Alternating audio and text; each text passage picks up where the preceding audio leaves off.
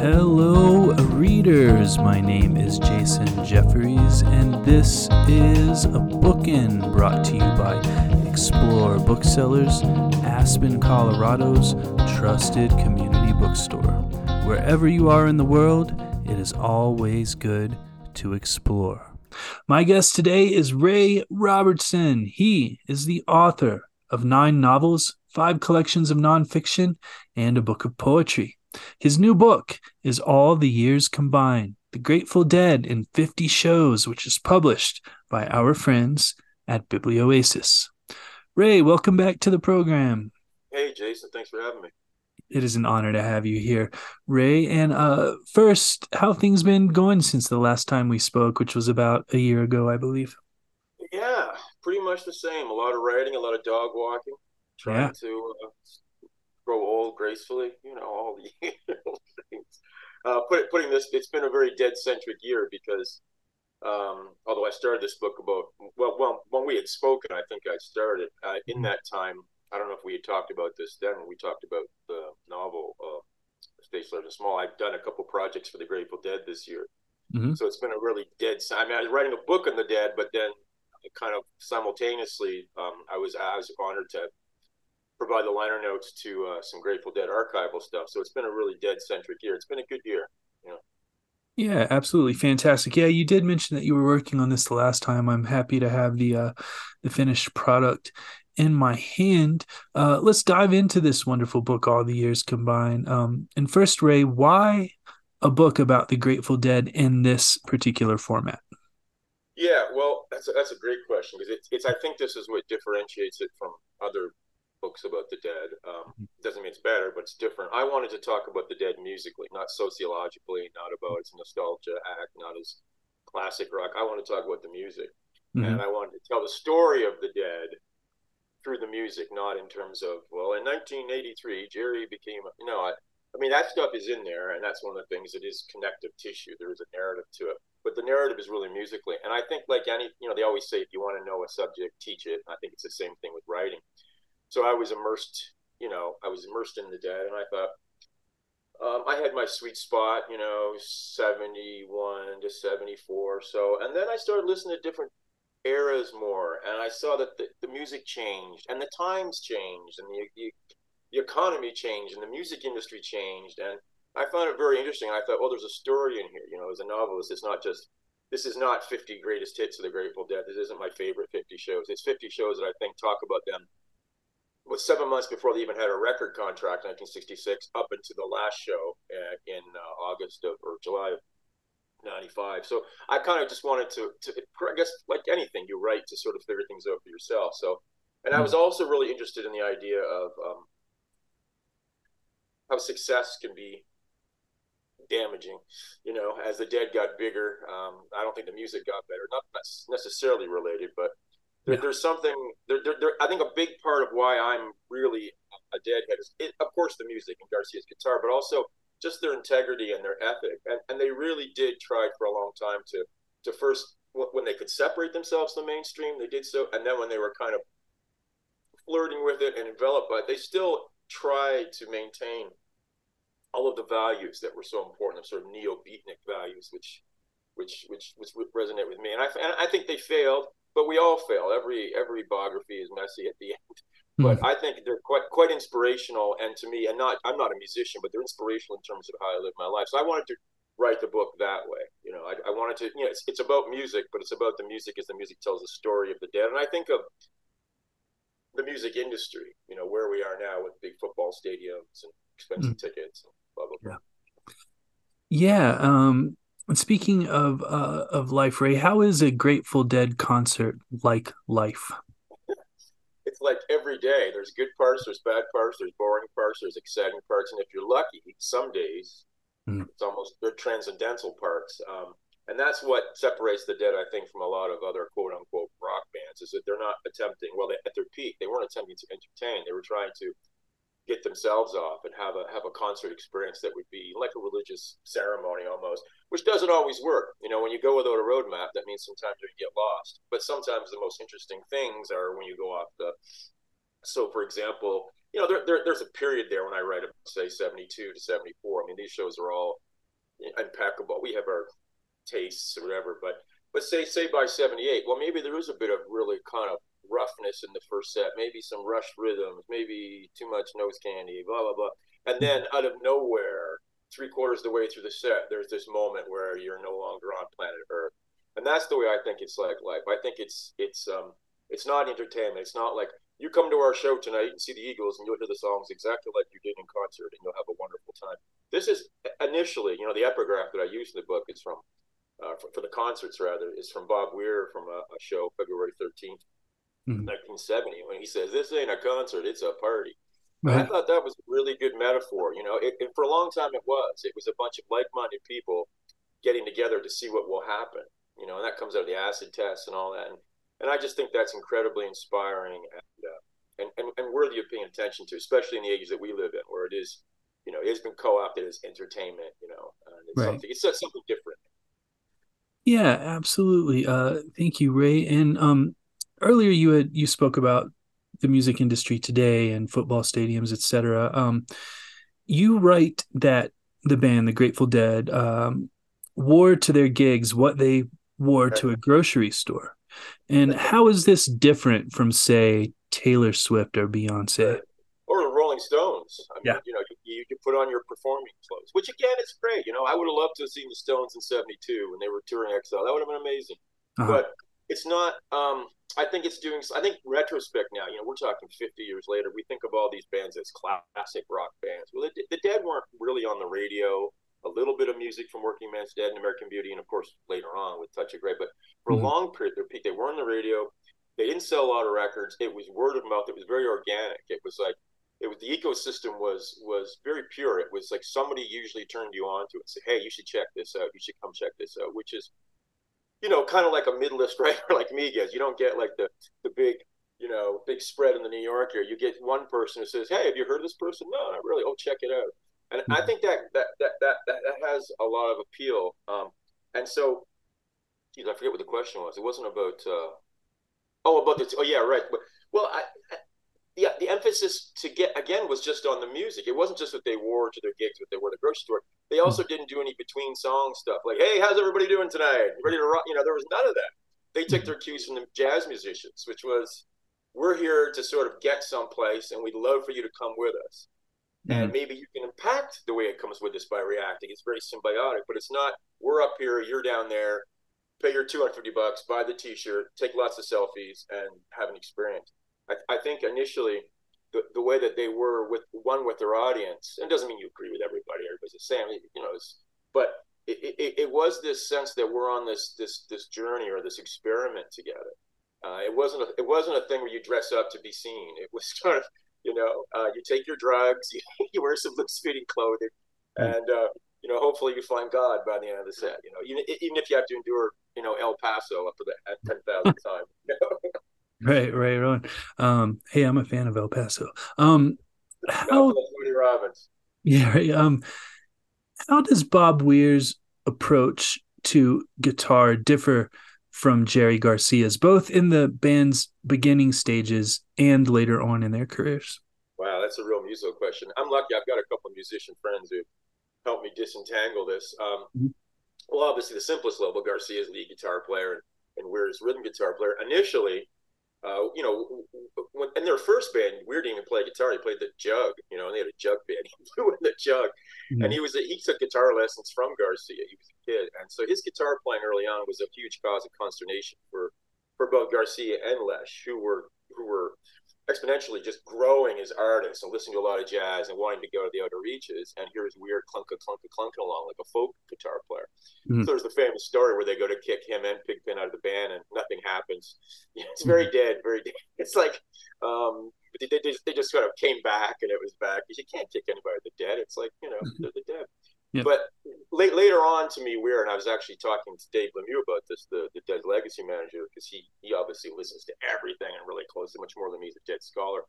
Mm-hmm. And I was just saying how initially, of course, it was Garcia. I had the headphones on and you follow him like you would Coltrane or Miles Davis or somebody. Mm-hmm. But every once in a while, you know, I would I would get caught up in Phil Lesh because he is the thelonious monk of the bass. He doesn't even play. He doesn't play. You know, bass player, you play repetition. There's no repetition. He puts little daubs of color here and there. Just fantastic But eventually, I kind of got around to listening to Weir. And what a hmm. fascinating rhythm guitar player he turned into. I mean, you're a guitar player, right? So you know this better than me. But but for me, it, it, helped when he said, when Weir said somewhere that he felt like he was McCoy Tyner on piano to to Garcia's Coltrane. He was hmm. there to answer his his playing, to take him different places. So sometimes, if you're listening on a good set of headphones, Weir will just be making these interesting little patterns and little connections and sometimes responding. And it's a really, really, really interesting scenario because I have, I have, a friend who just really dislikes the dead. He's a real knowledgeable music fan. Mm-hmm. And I mm-hmm. think I opened his eyes and I said, It's okay, man. I know they're not a good rock and roll band. They're not that. There's you've got Garcia, Lesh, and we are playing three different things at the same time, right? You got a right. bass player who refuses to hold down the bottom, right? It's and I think that's what Weir brings to it. It's like it's it's a it's a sensory treat. It's an auditory treat. Sure, you're following Garcia, you know, floating the cosmos, but then Lesh isn't going to have any of this. I'm going to be subservient on the bottom. I'm going to go off too, and then and then Weir's off in his own little world doing his own little thing. And so I find him. It's ironic that you know they go to kick him out of the band, and eventually he is to me. I don't really know any other rhythm guitar player who plays like him. I guess with the bass, you could say Jack Casady did, and some of the jazz but for Lesh, you have to think of jazz players. But but for Weir, I think he's so self-taught, so inbred self-taught. He's created a new. We talk about that with writers, right? Like you build your strengths out of your limitations, you know. Um, and I think Weir did that. He sort of made up his own style. And again, one more reason why normally sane people can listen to 85 different versions of Eyes of the World because each time Weir will say, no, I feel like go a little Spanish here, or a little this, this, this, and this.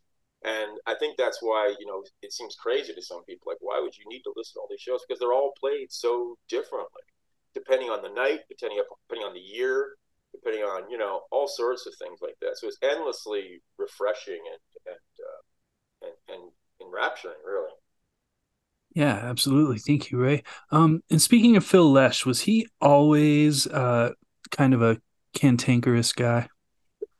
I don't know him personally. I think uh, Jerry called him High German. Yeah. they always had euphemisms. You couldn't put down your, your family member. Phil is very High German. But think about this like this guy, like when he joins the band, when Garcia asked him to join the band, he didn't play bass. He's mm. like, well, man, I, I don't play bass. Ah, I can teach on a weekend. What I like is you understand music. You know, like that is far as very punk, you know, is like you don't have to play the instrument, you got the attitude for it. And I think Lesh, um, it was hard for him in a way, I'd imagine. I mean, he's very diplomatic. They all are. They're very careful not to tell tales out of school. But mm-hmm. I think that he he really enjoyed going to the atmosphere, you know, going to the cosmos, going into space, the jamming part of it. I don't think he was into so much the song part of it as much. And so I think that he kind of was a little um, kind of cantankerous, but I think he had his attitude toward it, and, and, I don't disagree with him. I think that you know the Dead at one point could have been Weather Report with songs, you know, even better as opposed to sort of the direction that they went in, sort of the more more mainstream direction. And so I have a huge amount of respect for Lesh, um, not only because he's the first. I mean, Lesh is such an interesting bass player. I've gotten sort of more into jazz the last few years. A lot, a lot of it because I listen to the Dead, and I listen to a lot of jazz players, and they're just maybe because Alesh too is self-taught. Mm-hmm. There's just really no one who sounds like him. Like I say, like the Thelonious Monk deal. He, excuse me, he he, mm-hmm. he daubs color, little places, and you know, which means you can't, you know, pat, you know, tap your foot like you would in normal music because the beats all over the place. So whatever whatever Phil's up to personally, I have the hugest amount of respect and. Uh, and his his his autobiography by you know autobiographies by memoirs by rock people are usually pretty poorly written. His is pretty good actually. Searching for the sound, it gives you a sense of who he is, which is a very bright guy, very anomalous for music. I mean, you look at him; he looks like a science, like a grade twelve science teacher, you know, with a naughty twinkle in his eye. I just, I just, I just think the world of Phil Lesh as a musician. Yeah, absolutely. Very well read guy too. And I managed a store oh. in San Francisco. He was there all the time. Um, oh wow! Which is oh good. really? Yeah, yeah, for sure. Wow, very cool. Yeah. Well, thank you, Ray. Um, listeners, we're going to pause here for a word from our sponsors, and I will be right back with Ray Robertson.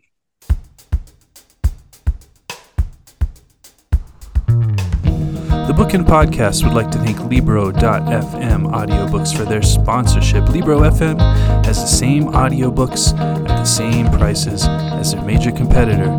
You know the name instead of supporting the Big River, you'll be supporting your favorite neighborhood bookstores. Please head on over to Libro.fm and enter the promo code BOOKIN, that's B O O K I N, in the promo code space to get one free audiobook and support your favorite local independent bookstore, explore booksellers in the process. I'm back with Ray Robertson, author of All the Years Combine, The Grateful Dead in 50 Shows, which is published by our friends at Biblioasis. Before the break, uh, we were talking about Phil Lesh. And to be fair, um, I met Phil and his wife Jill in San Francisco a couple of lifetimes ago, and and Jill was great, and she gave me backstage passes to the Phil and Friends oh. show with Umphrey's McGee at the Bill Graham Auditorium. Um, yeah, it was a, it was a really good experience. So uh, you know, Phil's Phil, but I, I enjoyed that, and, and it was all because of their generosity. Um, Ray, I want to ask you about your line referencing quote well-meaning tribute bands unquote uh, it seems like you were including dead and company in this designation uh, presumably also phil and friends uh, first what do you think about Dead and Company. Is this still a Grateful Dead experience in your mind? And what of bands like uh, Dark Star Orchestra or even the Fare Thee Well concerts that featured Phil and, and Trey Anastasio and Bruce Hornsby and others? Right. Well, I, I, I was hoping that I could have that nice, quiet euphemism there, and no one would ever ask me about it, but you've done it. Yeah, so yeah, here we are. yeah, I had a couple people emailing my website who had read my stuff and asked me, look, I, I uh, the, the Toronto launch, not that I'm thinking anybody in your listenership is going to come, but uh, my Toronto launch for this book is December 9th. Um, and we've got an amazing tribute band called Whose Cat Is Dead, who are really good. They got a couple jazz students in the band. They're a lot of fun. Mm-hmm. And they're going to play. And it's going to be a great. So, and, and I understand that entirely. And when you go to these shows, and I'm sure you've experienced it, I think the primary appeal is more, I won't say the non-musical, but it's the, it's the, the, the communal element. You know, there really is a nice vibe. It's different than going to see a Neil Young show or a Bruce Springsteen show or a you know Kate Bush show. And they're they're very different um, in the sense that there is that sense of community. Um, musically, though, um, I have to go with Bill Kreutzmann, who said that the Grateful Dead without Jerry Garcia is like the Miles Davis Quintet without Miles Davis. Mm-hmm. Um, not to denigrate the others. I mean, I, I love the stuff that Weir does with the Wolf Brothers and stuff. I think it's a hoot. I think it's, it's great. It's too expensive for me to go see, but. I mm-hmm. really enjoy it. But to me, someone who really the, the, impetus was really Garcia's guitar.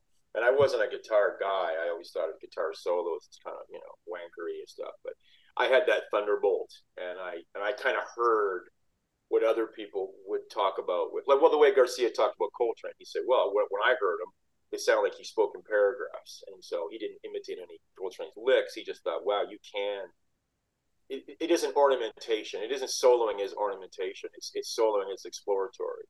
Um, so for me, w- when you don't have Garcia um, and A and B, and you don't have that potential for a train wreck, which I think is very important. And I don't think any of the bands that you mentioned they, they probably put on really they, they, all put on really good shows and they're enjoyable and everybody's a good time.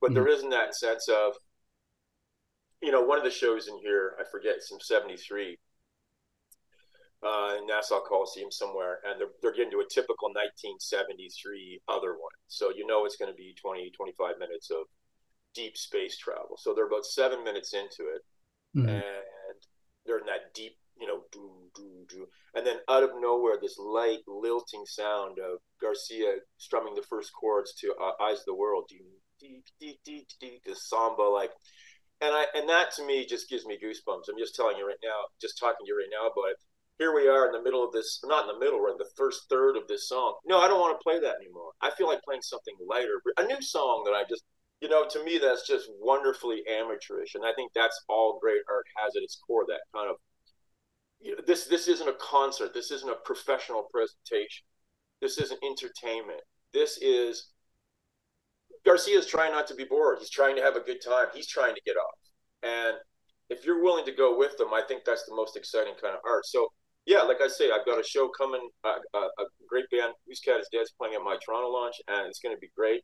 But mm-hmm. I think it's more the vibe that's that's that, that, that I think people pick up on, um, as well as the idea. And here I'm going to get people upset, but there's a lot of nostalgia. You know, the the uh, you know the Tesla and tie dye crew. You know, it's it's uh, it's fine. There's worse things. You know, they could be camping for Trump. It could be worse. You know, they're good people. It's wonderful, but mm-hmm. I don't think it has a lot to do with art. And I guess I'm kind of a snob that way in the sense that um, I would rather put on the headphones and travel back to you know May 14th, 1974, and then hear a show like that as opposed to it's something different. I think it's more social. I just don't think it's it's not so much aesthetic as it is social, and and that's great. It's wonderful. But for me, um, I find everything that Weir did outside of Dead and the Company much more interesting. His solo stuff, even even Rat Dog, even which I wasn't a huge fan of, but I like like the attitude. You know, we don't have a guitar player; we got a sax player. I love the stuff with the Wolf Brothers. I like the way that he slowed down and, and so on. But yeah, I, I just you know, and I just I just can't handle seeing John Mayer sing. Understood. You know, yeah, it's call me a hater, but uh, it's just who I am. Yeah. yeah, you know, I warmed I warmed up to to John Mayer right at the end, but for years I was like, why did they do this? Like, out of all the guitar players, wonderful guy, and he loves the music. Yeah. I just uh, uh, yeah. when you're when you're when, when, you, when you're recreating something that already happened, I think you're one step removed from art. You know, which is fine. Again, there's mm-hmm. lots of good things that aren't art, but yeah, uh, for, for me, music is one of those things. Like I can't listen to music before I go to bed or I'll get too worked up. You know, I have to be unless I'm having some, you know, some chemicals with it. So I really music to me is close to magic. And I don't like to fool around with that much, unless you know you're in the car and you know you put the Sirius radio on. Hey, great Tom Petty tune, turn it on, or great hmm. uh, Supreme song, which is great. I love that. But in terms of full on, um, yeah, I would rather listen to a Alice Coltrane reissue than go see you know, Dark Star Orchestra, who I like too. I mean, they're great. They're fantastic. Yeah, yeah, for sure. Yeah, I, I, I love it. You know, but so uh, it's, yeah. it's a different. It's, it's, it's apples and oranges. I think it's you know it's it's just a different thing. Yeah, for sure. And I should have mentioned um, Jazz is Dead also, which features one of my favorite drummers, Billy Cobham. oh my God, yes, that's yeah. that's probably one of my favorite Dead, whatever you want to call them, tributes or whatever, because they do some, they take it and do something else with it. Yeah, yeah. Which uh, I think, which, which, I think is the aspect, because I think Garcia is the conscience of the band. I think he, that would appeal to him, as opposed to why are you playing our songs the same way that we played them? Like, what, what? Okay, I see it, but whatever. But in terms of like taking it and doing something else with it, mm-hmm. I think that's really cool, really cool, and very dead-like. You know, very, very, very, very dead-like in their in their treatment of it. Yeah, absolutely, and I, I, agree with what you're saying with, about Bob Weir. Um, I saw him do a solo show on uh, this touring festival oh, several wow. years ago called the Americanarama Festival, where it was um it was Bob Weir, and then it was Wilco, and then My Morning Jacket, and then Bob Dylan, and then of oh. course they all played together, and it was. Yeah, uh, and so did Weir play by himself? He did. Yeah, it was just him. Wow. Yep. Yeah, it was fantastic, and he, he sat in with all the other bands too.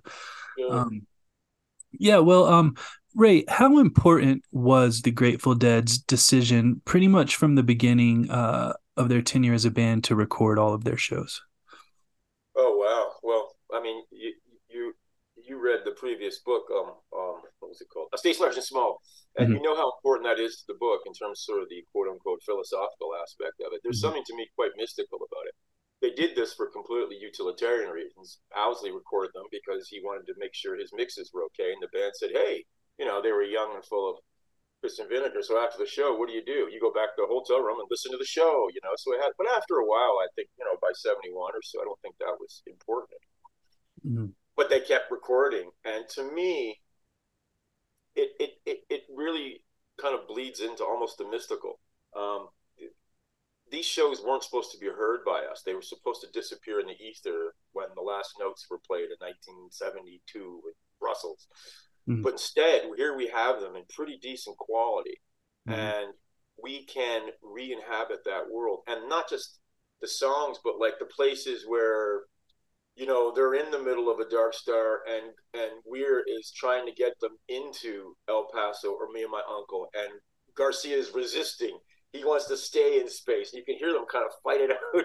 I mean, that's very that's more real to me today than the conversation I had when I went to the hardware store this morning to buy some mouse traps. I mean, it was a perfectly fine encounter, but it wasn't existentially real like it is when I'm listening to that and hearing these two different uh, places there they're at and and uh, musically and the way they come together. So the, the, the Dead's recording of all these shows, obviously in retrospect, it was a sound financial decision and all that. Yeah. But it wasn't it, wasn't for that reason. And what we have is well, like I said, the introduction, in the sense you can actually listen to the show starting when they are an R and B based kind of Stonesy cover band, all the way through that evolution to where when after Keith joins, the jazzy direction and that kind of harder, more not quite metallic, but by '78 it's a harsher sound. All fascinating. We have access to all that, and that's kind of what I did a lot during the the pandemic lockdown. Was um, I was writing this book, but also you know there's nothing else to do, so I, I I, I, really found it fascinating to hear how the band changed throughout the years. And so, and you can hear also things like how Garcia, you know, very conspicuous. He never spoke from the stage. What he did early on, when he's playing for 1,200 people, all who kind of look like him, and they all live in the neighborhood. Um, he was not garrulous, but he he did talk to the audience. And as the places get bigger and bigger and bigger, he doesn't, and that, that's that's not coincidental, you know, and that's very interesting. You know, it's not a beatnik virtue to say, "Hey, everybody, how's everybody at a party tonight? How's it going?" It's more like I can't talk to you if I can't see you. Mm-hmm. If hmm. I'm up on this enormous stage and you're down there, you know, he felt I felt like an imposter. He felt I felt like a dictator up there with his microphone telling people, you know. So he didn't really speak. Occasionally, his solo shows, which of course were in theaters and clubs, he'll say, "Okay, we'll, we'll get back after the break. Thanks a lot." But you know, that's kind of it. So I think having all those shows is such an enormous I mean, if you're into the dead, you really are.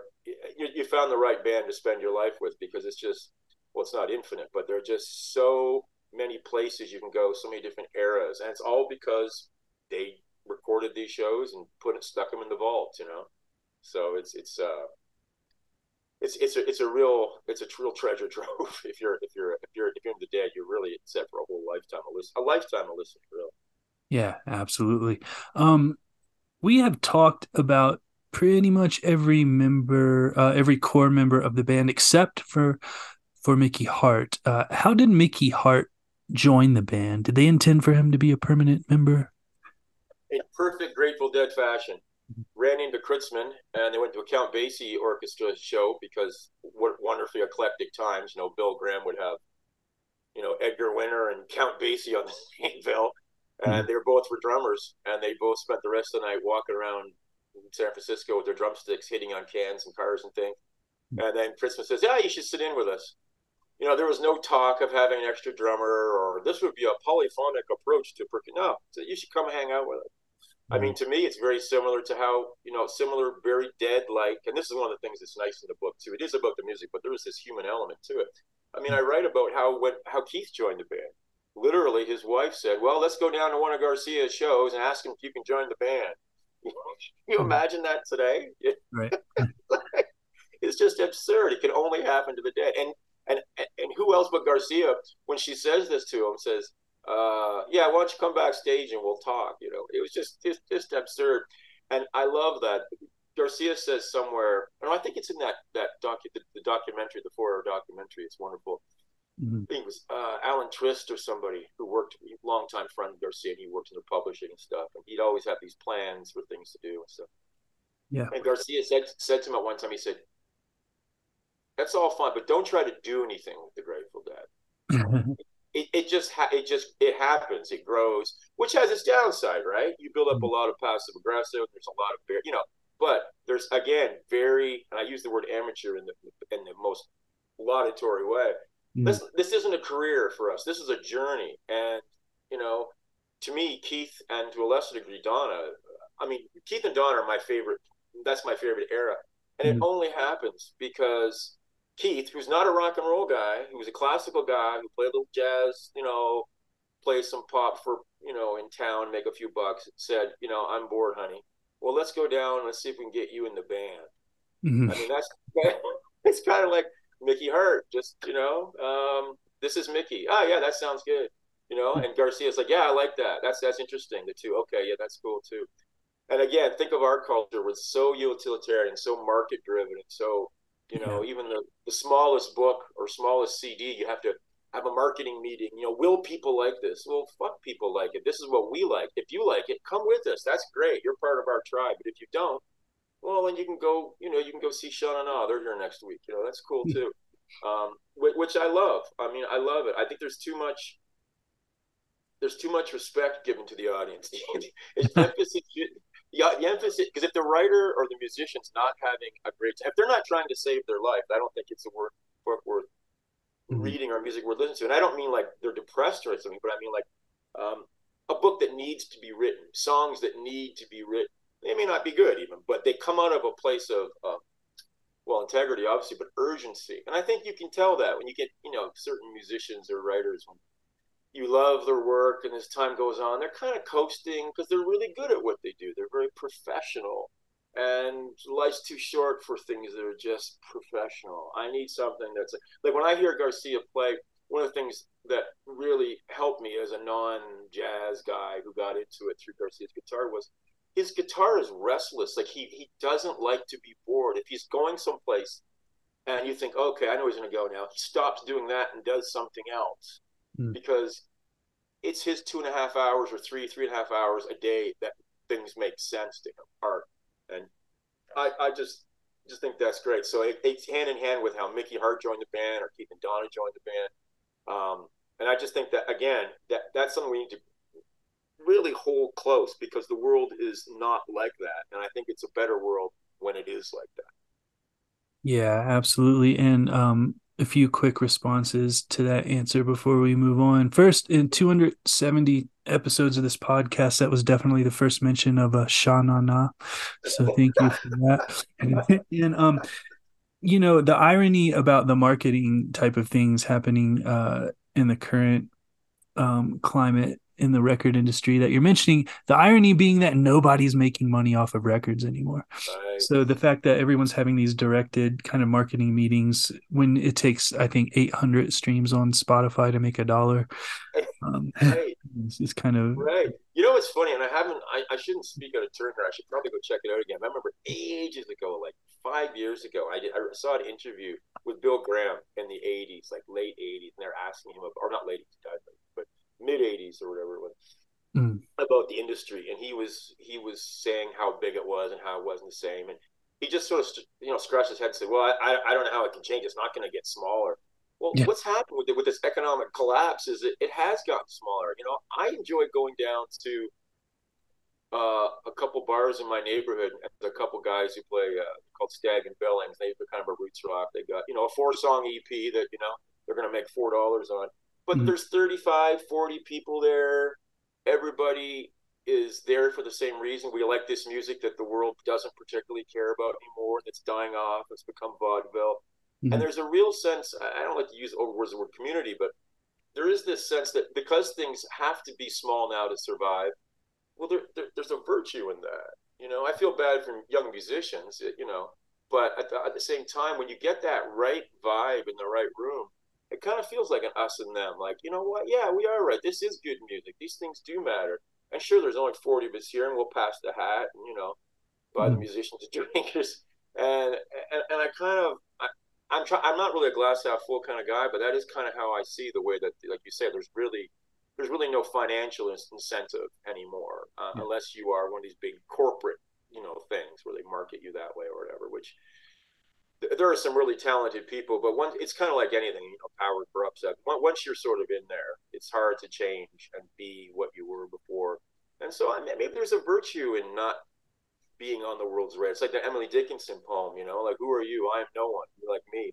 You know, it's like we're not like them. We're not. We're not somebody. We're just kind of off on our own, existing in the universe, observing the dream as it passes by. And oh, oh, she likes it, and he likes it, and she, oh, okay, well, we'll hang out together I don't know. I, I, there's some, there's something encouraging and kind of uh, kind of warm about that.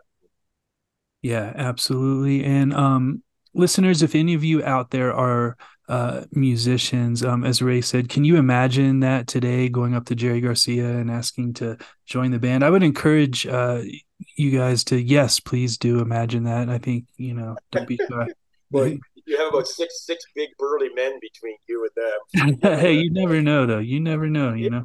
Never I, know. But and, and but like where they went, I think it was the Keystone yeah. or it was I don't know. It was somewhere in San Francisco. But mm-hmm. literally, it was a club. It was hundred people. You know. Yeah. And, and and that to me, I mean, I'm sure you've heard a lot of the stuff recorded mm-hmm. the Matrix and the Keystone, and you forget this is a club. This is a Tuesday night. Everyone's you know drinking their beer and you can hear someone drop a glass. I mean, it's so far from classic rock. You know, it was just Garcia on his off nights deciding, well, I'll play some jazz funk. Oh no, next week I'll play some bluegrass, or I'll play this. You know, it really mm-hmm. wasn't. Again, what a wonderful role model in many ways. Um, it wasn't about how does this further my career. It's when I'm off the road with my day job, I want to play more music, different kinds of music, mm-hmm. and I think that's just that's kind of a recipe for for for happiness in a sense. You're not pursuing some object in the distance that one day you will get and be happy. It's the yeah. thing that you're doing that makes you happy. For sure. You know, you know and, and, it's, it's the same thing with a book. Every time you write a book, you think, oh, people are gonna, some people are gonna get this. Eh, it does, it doesn't. The real joy was that, you know, last Wednesday night, World made sense for three hours, where I made those two paragraphs which didn't work together, put together, and now they make sense. And um, yeah. Yeah. Well, um, yeah, listeners, don't don't make yourself an annoyance to the bands that you like, but you also you you miss hundred percent of the shots you don't take, as the cliche. But um, that is true. That's yeah, true. for sure. I think Bowser from Sha Na Na said that, didn't he? there you go. Um, well, Ray, um, you have to pick one show to uh, turn listeners onto. What is that show? Wow. Well, that that would imply that I'm looking through the book here while I talk to you. Uh, that would imply it would be from my kind of favorite period, yeah, which is 71 to 74. Mm-hmm. You know, the, the um the I five fourteen seventy four uh, and and University of Montana. It's the bonus track in the book. It's actually the fifty first show, mm-hmm. and I love that show because it's a re- and that's why it's it's I had a bonus. I didn't plan on putting a bonus track in. I ended the show or ended the book with the last show, the mm-hmm. show in July. That, and, and it's not a real happy musical scene, and it's it's a really poignant scene. It's very emotional. I'm sure you've seen the video of Garcia singing Black Muddy River. It's very, it's very dark, very dark stuff. And so I kind of didn't want to end there. I wanted to end. So I had this bonus track, which is the 5 14 74 show in Montana, because not only is it a typical great 74 show with an amazing dark star, it's got short songs, it's got long songs, it's got country songs, it's got rock songs, it's got faux reggae, it's got it's got the whole thing. But also, it's the period where they've started their own record label, they've got a label for their own individual products, they're doing all, all their, you know, their ticketing in house, and it, it doesn't work. It all kind of falls apart. But it really is that peak that you know we're going to exist in America and be grown-ups and have you know we have kids now. We got mortgages and they need braces and blah blah blah. But we're going to keep being the real deal. And i i kind of ended at that because i wanted the reader to end with the idea that you know every every you know every biography doesn't end real well because they end with death and you know dissolution and decay yeah but that period to me, 51474 is a great show because they're full of energy, they're full of life, they're, they're they think they're in control of their destiny, not going to be reliant on the corporate system. You know, they leave Warner Brothers, start their own record label.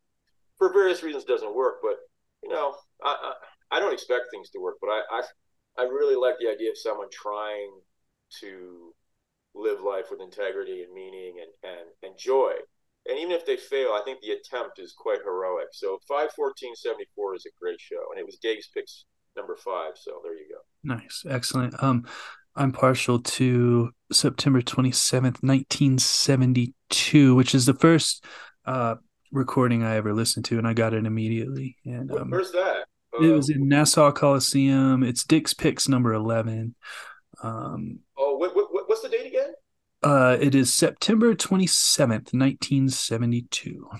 September. I'm flipping through my book here. I didn't write it, but okay, I interrupted. Yes. No, There's so yeah, many you, great shows that that's Yeah, yeah. That's such a great period. It is. Yeah, you wrote about that kind of sandwich. Yeah, yeah, yeah. Um, yeah, right, right, right. Yeah. That is such a great period. I mean, that's that, that was my only problem when I was writing about 72 is I said, you know, the problem with perfection is it gets kind of boring in the sense that every you know every every all the slow all the short songs are poppy all the ballads are beautiful all the space are 35 minutes. They're mm-hmm. young they're full of energy. You know they're, they're old enough to be like fairly um, set in their not set but they, they found their singular styles you know Weir is Weir and lesh is lesh but yet they're young enough to say hey this is fun let's play for another 40 minutes. It's not a job yet. Mm-hmm. and that's that that that that that's um that, that's a challenge that every artist has to anybody their job actually i mean you know you get you thrilled but then after a while it becomes how do you keep it from just being how do you keep it a vocation as well as an occupation and by 72 like when you're talking about that first show i mean you must yeah it's just it's just kaleidoscopic there's just so much energy and color yeah. you know and so many different places you can go like i wasn't a jazz guy i got into the dead when I started listening to the Dead after I got into Garcia, it was the first sets that were more attractive to me. You know, the, the more the country rock, all alt country, whatever. And then you get a little more ambitious, and then you get a little more in the second set. It's like, oh no, a drum solo. Ah, okay, mm-hmm. that's okay too. Because out of that comes the other one, and it's almost like it's like a gate. The dead, the dead have so many different styles. They can provide these like gateway drugs for you to get into the serious, deep second half, second set stuff, which is more my cup of tea now. But oh, that's a great, great period. Yeah. Yeah, absolutely. Um, and finally, Ray, uh, speaking of it's not a job yet, um, you only have two shows in your book from the 90s and I believe three from the 80s. Why is that? Well, I was, I was really hoping you'd ask that. well, I've already gotten some flack from some deadheads for that. Um, this is um, obviously every list you put together is a subjective. Number two, this isn't the 50 greatest shows. I'm telling a story. So, like a storyteller, I'm selecting shows that sort of illustrate where they're at, I think, musically or whatever. Mm-hmm. Okay, so number one, I don't listen to a lot after New Year's Eve 78. Um, mm-hmm. that to me is sort of the, the show where it kind of culminates, and within two months, the Godchauxs, the band, Brent's in. Um, and there's a lot of good music, but I find that those shows they became a professional rock band at that point and i just find them musically less interesting. Not that there aren't things during every show in the 80s for example or not every show but a lot of shows where you go wow amazing. Even Kreutzmann says this. He said even when garcia was totally smacked out there would be minutes during every show that were wow what just happened? But i just find those moments less and less and less. Um, and i also am not a big fan of the, the big sound they had that had to fill the stadiums. Uh, one of the big appeals for me about the Dead sound and its its its peak to me is that there, there's lots of space in there. I don't mean spaciness like jamming. I mean like there's lots of space. You know, it's like the I quote Miles Davis in here when when uh, I think Keith Jarrett said to him when they were doing the kind of around the time of Bitches Brew. You know, there's so much going on. Sometimes I don't know what to play. Mm-hmm. And Miles just says, "Well, don't play anything then. you know, right. like don't mm-hmm. play anything."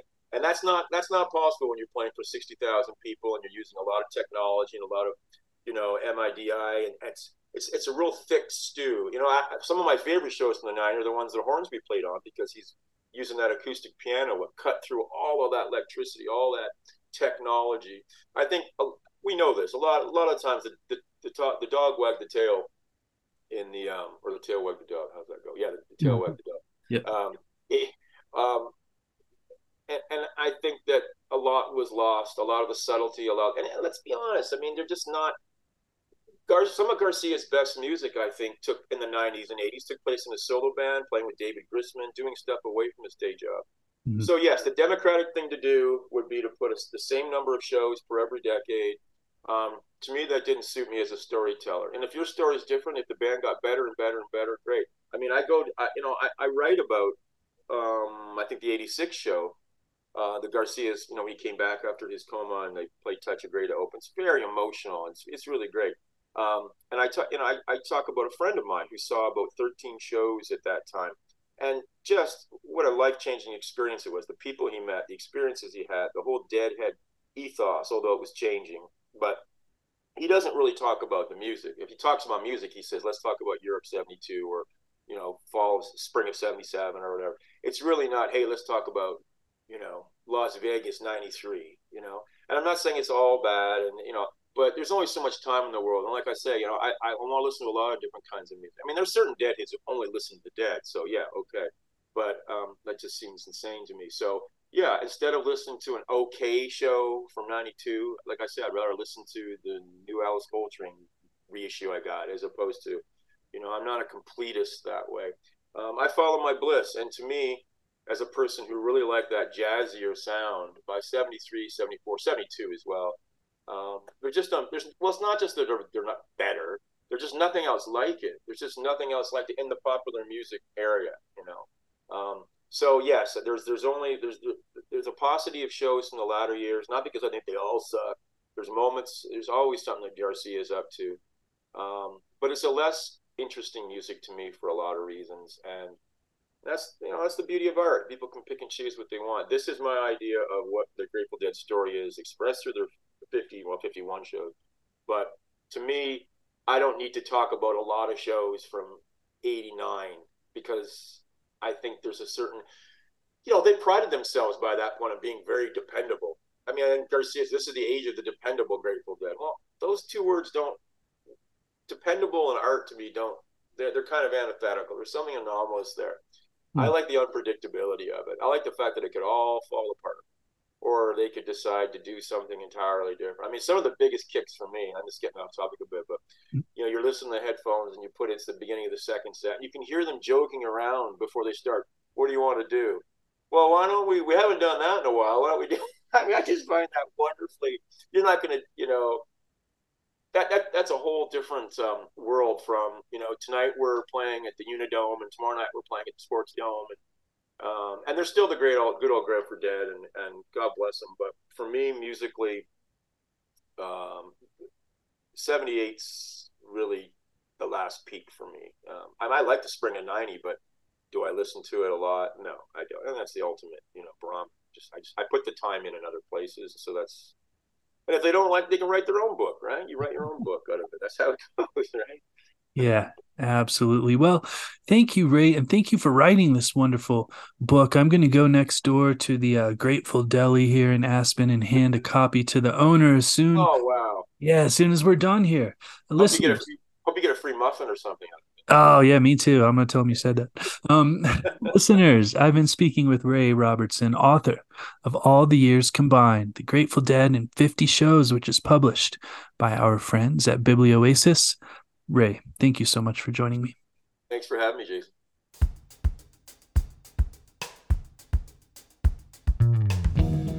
Once again, I would like to thank Ray Robertson for joining me. Copies of all the years combined, The Grateful Dead and 50 shows can be ordered from www.explorebooksellers.com with free shipping for members of Explore More Plus. I would also like to thank our sponsors at Libro FM Audiobooks. Please navigate over to Libro.fm and enter the promo code BOOKIN, that's B O O K I N, in the promo code space to get one free audiobook and support your favorite local, independent bookstore in the process.